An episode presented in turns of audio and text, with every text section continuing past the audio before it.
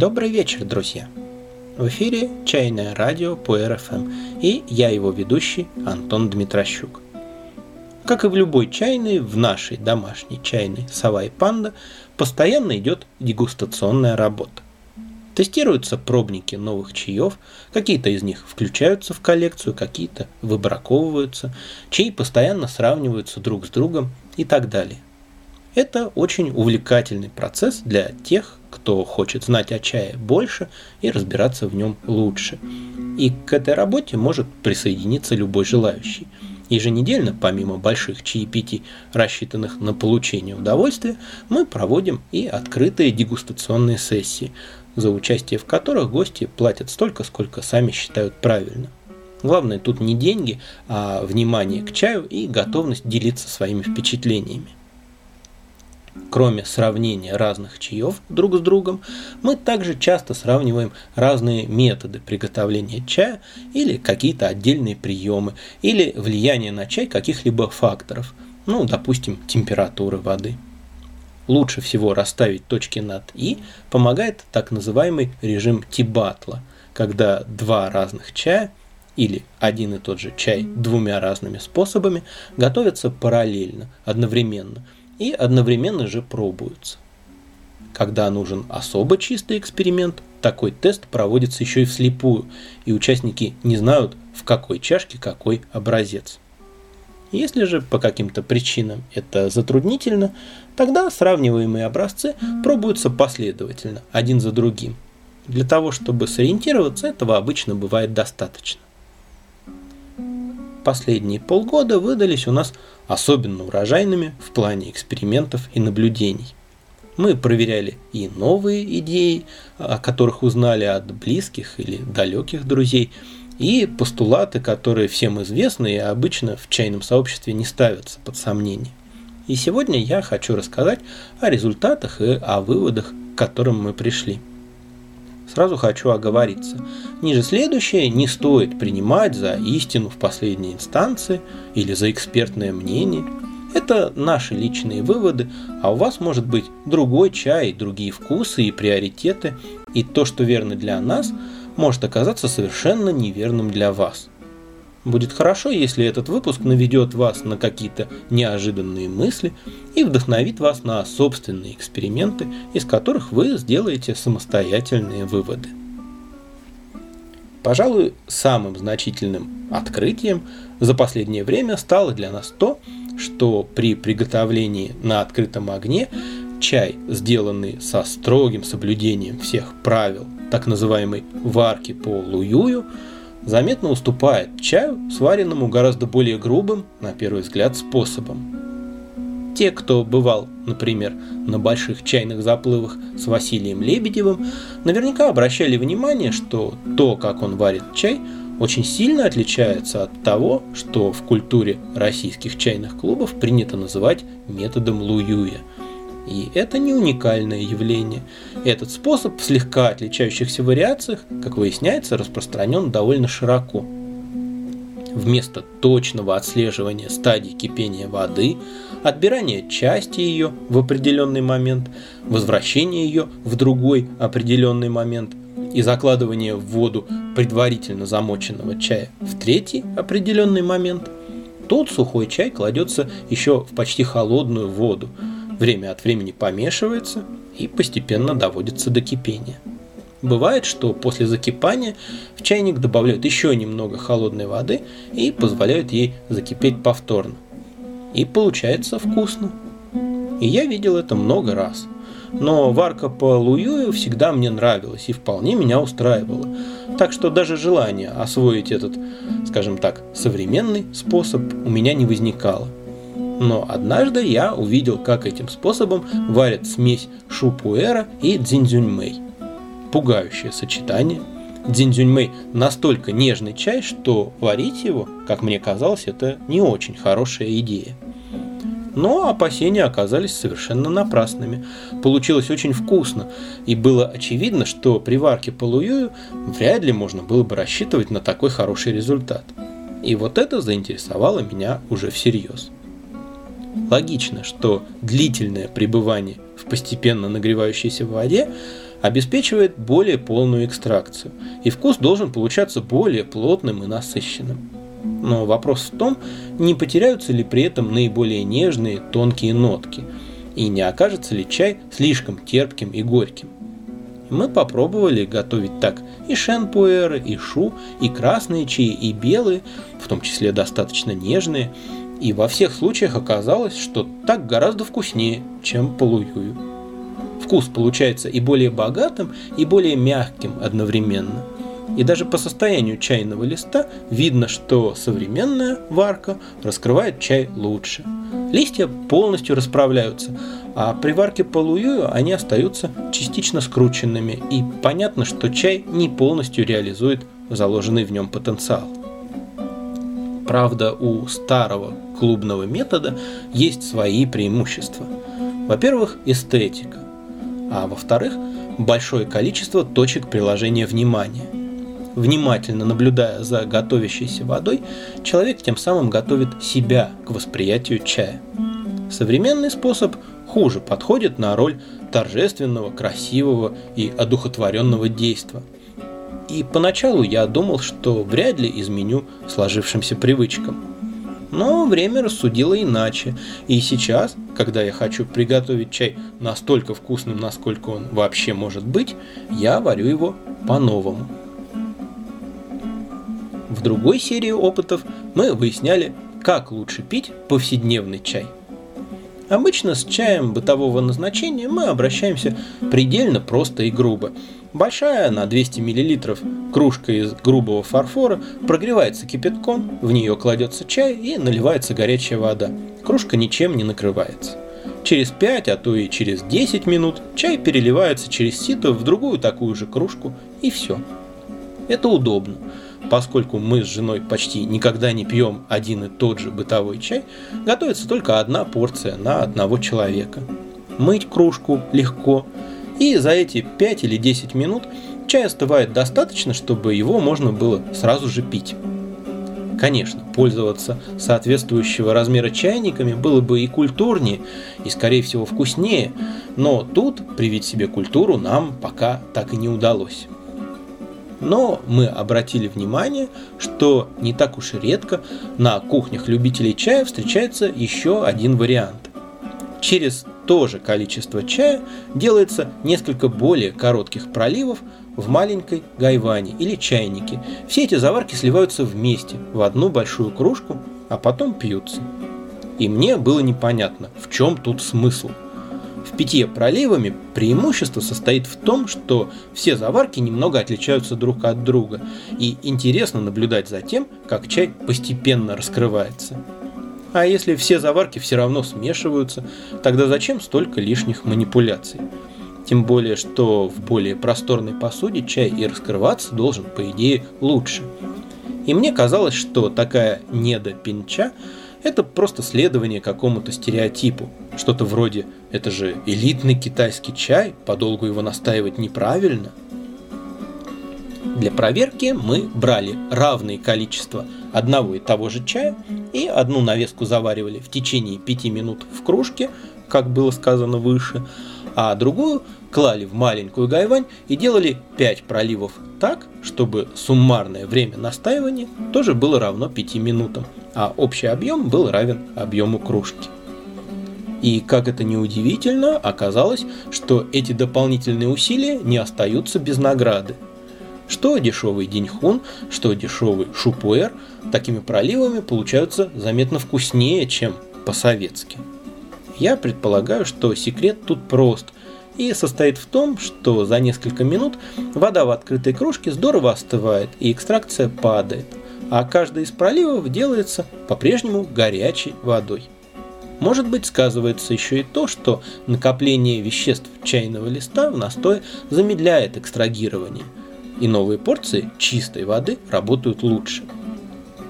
Правда, когда мы взяли деньхун поприличнее, нам не понравились оба варианта – в обоих случаях он получился значительно хуже, чем при грамотном и добросовестном обращении. В общем, выяснилось, что возня с маленькой гайванью действительно имеет смысл, но плюсы не так уж велики. И лично я продолжаю заваривать кухонный чай в основном в кружке. Еще мы хотели выяснить, есть ли ощутимая разница между водой, согретой на открытом огне, и водой из электрического чайника. Знаете, иногда встречаются люди с предубеждением, относящиеся к использованию электроприборов в чайном деле. Некоторые заявляют даже, что вода для чая не должна соприкасаться с металлом. Где можно раздобыть воду, не соприкасавшуюся с металлом, сказать трудно. Ну, родниковую разве что, или речную.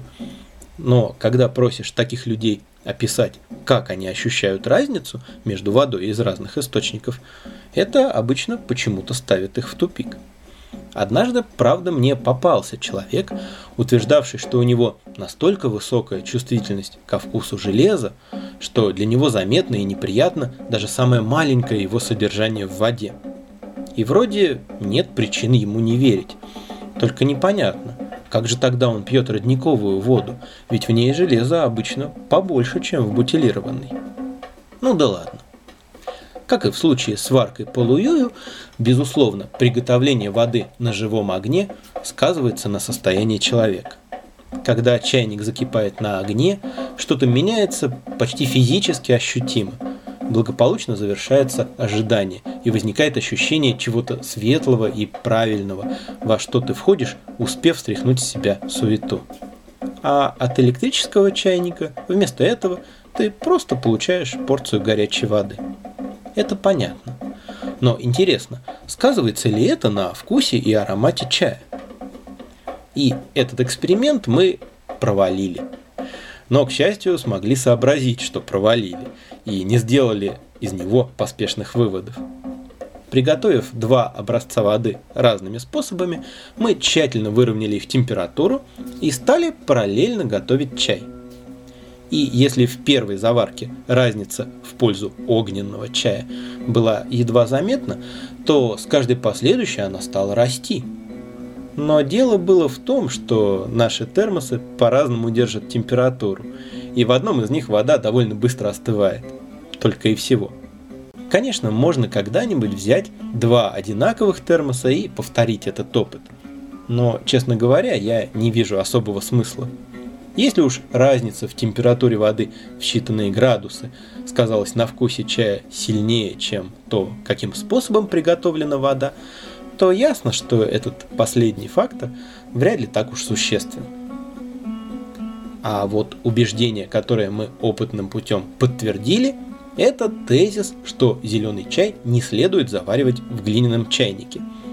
Я вдруг понял, что он настолько превратился в аксиому, что я даже не помню, заваривал ли я когда-нибудь зеленый чай в чайнике из глины, и если да, то что из этого получалось? Может быть этот запрет всего лишь бессмысленная догма? В конце концов, в Японии, для которой традиционными являются почти исключительно зеленые чаи, Чайники делались и использовались давным-давно. Оказалось, нет. Получается, действительно не важно. Ничего ужасного, конечно. Нельзя сказать, что чайник напрочь убивает вкус и аромат зеленого чая. Некоторым чай из чайника даже понравился. Но, на мой взгляд, он все-таки грубее, а главное, стираются отличительные признаки сорта. Получается какой-то абстрактный зеленый чай, который трудно узнать. А когда я пью Анди Байча или, допустим, Хуаншань Маофен, я хочу именно Анди Байча и Хуаншань Маофен. Я люблю их именно за индивидуальность. Наверное, ко вкусу чая из чайника можно привыкнуть, и тогда восприятие перестроится. Но заниматься этим у меня желания нет. Еще одна совсем недавняя серия экспериментов была посвящена тому, как лучше пить утесные улуны. Та манера, которая сформировалась в российских чайных клубах старой истовской формации, то есть предельно короткие по несколько секунд проливы, часто подвергается критике. Есть мнение, что так чай не раскрывается полностью, и что лучше уж пусть заварок будет поменьше, но они будут полноценными, более сочными. Говорят, что сами производители и продавцы утесных чаев рекомендуют совершенно другой способ. При соотношении 1 грамм чая на 20-25 мл воды, то есть почти таком же, как при питье, условно говоря, по-московски, первая заварка 1 минута, вторая полторы и третья 3 минуты. На первый взгляд условия кажутся довольно жесткими. Но оказалось, что даже простенькие уишанцы при такой длительной экспозиции не дают излишней терпкости и горечи, и пить их так вполне можно. А вот нужно ли, по-видимому, это зависит и от свойств конкретного чая, и от личных вкусов. Первый опыт был более чем обнадеживающим – я взял недорогой, практически кухонный, купажированный дахунпао с явными дефектами вкуса, однократного прогрева. Это был не откровенный цинхо, но огня ему явно не хватило. И при питье по-китайски он оказался намного вкуснее. Дефекты не так заметны, аромат намного более насыщенный, а главное, гораздо более фруктовый, ближе к тому, что требуется от дахунпао. И отклик в теле намного более явный. И это, конечно, приятно. Но меня немного насторожило то, что чай, сделанный по упрощенной технологии, стал напоминать правильно сделанный чай, как бы маскируясь под него. Когда же мы взяли другой простенький дахунпао, но прогретый получше, тут результат оказался не таким однозначным. Да, по-китайски сочнее, но и нежелательных оттенков было тоже больше – и они так портили удовольствие, что такой чай я предпочел бы пить более короткими проливами. А на более приличном шусяне и подавно китайский метод во всем уступил московскому. И вкус, и аромат, и общее впечатление было значительно хуже. Так что, если пить чай в целях получения удовольствия, лично я к этому китайскому методу стал бы прибегать в тех случаях, когда чай чем-то меня не устраивает. А хороший чай получается хорошо и при небольшой экспозиции. Хотя впадать в крайности и гнаться за как можно большим числом заварок, конечно же, не стоит. Если же нужно разобраться в качестве чая, я тем более воспользуюсь привычным для меня наработанным методом. Китайский способ, правда, ближе к тетестерской процедуре, и по идее он должен лучше выявлять недостатки чая. Но по моим ощущениям на данный момент, в посредственном чае он их наоборот приглушает, отчасти уравнивая его с хорошим и делая разницу между ними менее заметной. Конечно, по мере нарабатывания опыта восприятие перестроилось бы, но лично мне это не нужно. Но у вас может быть другой чай, другие предпочтения и другие задачи. есть люди, у которых впечатление от сравнения этих способов скорее противоположное. Поэтому я настоятельно рекомендовал бы всем, кому эта тема вообще интересна, поэкспериментировать лучше самим. Еще мне захотелось проверить на себе рекомендации относительно питья шенов, которые стали попадаться мне то у одного, то у другого любителя чая. В них утверждается, что шен лучше раскрывается, если брать его поменьше. Прям вот в два раза меньше, чем обычно. Или вообще только пару листиков на чашку. И время от времени я стал брать какой-нибудь хорошо знакомый мне шен и делать так. Что могу сказать? Мне эта гомеопатия совсем не понравилась. Возможно, у меня не столь утонченное восприятие, как у моих знакомых, но никаких преимуществ, кроме экономии чая, я ни разу не заметил. Правда, нельзя сказать, что получалось прям вот из рук вон плохо. Пуэр все-таки очень толерантен к игре с параметрами заваривания. Но на мой вкус многого при таком разведении не достает. Хотя стоило бы уточнить, какие именно пропорции имеются в виду. Может быть, я и так пью шен вдвое слабее, чем мои знакомые. А может наоборот, и мне надо было уменьшать дозу не в два, а в четыре раза. В общем, я думаю, что для каждого чая существует своя оптимальная крепкость. Так же, как у разной музыки, разная оптимальная громкость прослушивания. Хэви метал или дабстеп надо слушать всем телом – а вот включить современный джаз на 160 децибелов – это не очень удачная мысль. В то же время провести раздел грубо по границам жанров не удастся. Одно дело Вивальди, а другое Бах или тем более Вагнер. В общем, лучший вывод, который можно сделать из этого, это то, что не стоит слепо придерживаться одной и той же схемы. Лучше более свободно и осознанно выбирать технику обращения с чаем. И варьирование пропорций, времени заваривания и так далее – это интересно. Еще был случай, когда нам представился прекрасный шанс сравнить результаты хранения улунов слабого прогрева в холодильнике и вне его. У нас одновременно оказались два образца одного и того же Яшисян Сюэпянь Даньцуна, но один полгода хранился у поставщика в холоде, а другой мы купили раньше и держали его все это время при комнатной температуре. Это, конечно, не тигуанинь, но не так уж сильно он от нее и отличается. Обработка его минимальна, он ярко-зеленого цвета и пахнет как советская газировка колокольчик. Практически все участники дегустации однозначно отдали предпочтение теплому варианту. Сюэпянь из холодильника ничем кроме этого колокольчика не порадовал. А вот вкус и аромат теплого образца был гораздо богаче и интереснее. Тут тебе и травы, и розы, и мед, и настроение он создавал намного более красивое. У меня, однако, было особое мнение. Я бы не хотел отказываться ни от одного из них. И в этом, в сущности, и состоит ответ по поводу холодильников. Действительно хороший чай по-своему интересен на каждой из стадий своего развития, и мне не хочется пытаться законсервировать его на каком-то одном этапе. Ну и совсем уж разухабистые эксперименты были связаны с вином и соком.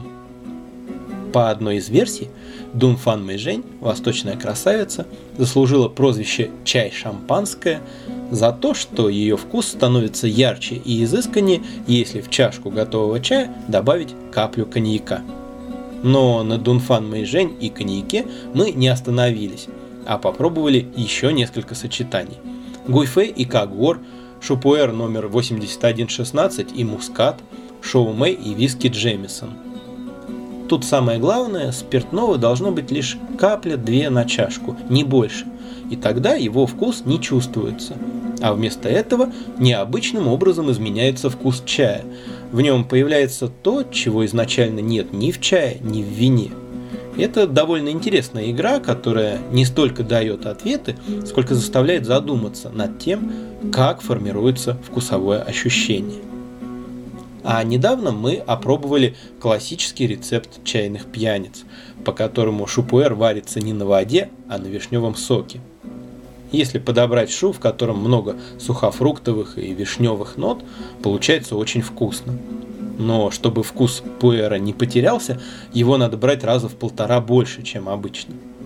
Хорошим сочетанием оказались и шены с дымными нотками с яблочным соком, но с шенами перебарщивать не стоит.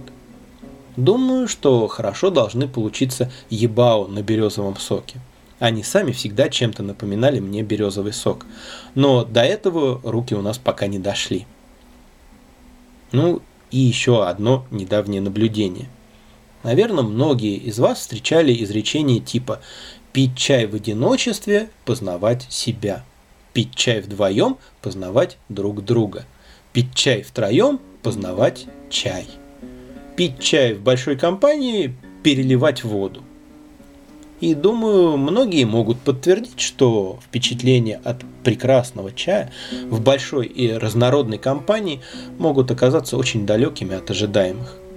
У нас немало чая, который мы вряд ли станем делать в компании больше, чем 3-4 человека, потому что это абсолютно бессмысленно, даже если гости будут замечательными и тактичными людьми. И в последнее время несколько раз случалось так, что один и тот же чай мы пили вдвоем, а потом в этот же день или на следующий день в компании побольше. Или пили подряд два разных чая, но близкого класса, и один втроем, а другой семером. И во всех без исключения случаях, чем больше гостей, тем хуже получается чай. Хуже в чисто физическом плане, по вкусу и аромату. И причем это мало связано с тем, что это за гости, как они себя ведут, сколько внимания мы уделяем им и сколько чаю. Основное значение имеет именно число гостей. Как будто общее количество удовольствия от чаепития – это какая-то константа, которая делится на большее или меньшее число присутствующих. На этом все на сегодня о чае.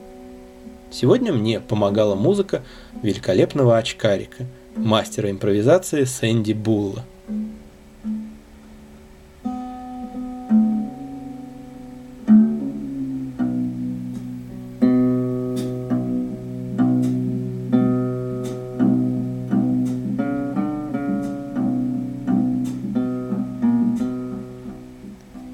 вот вам напоследок еще одна его композиция.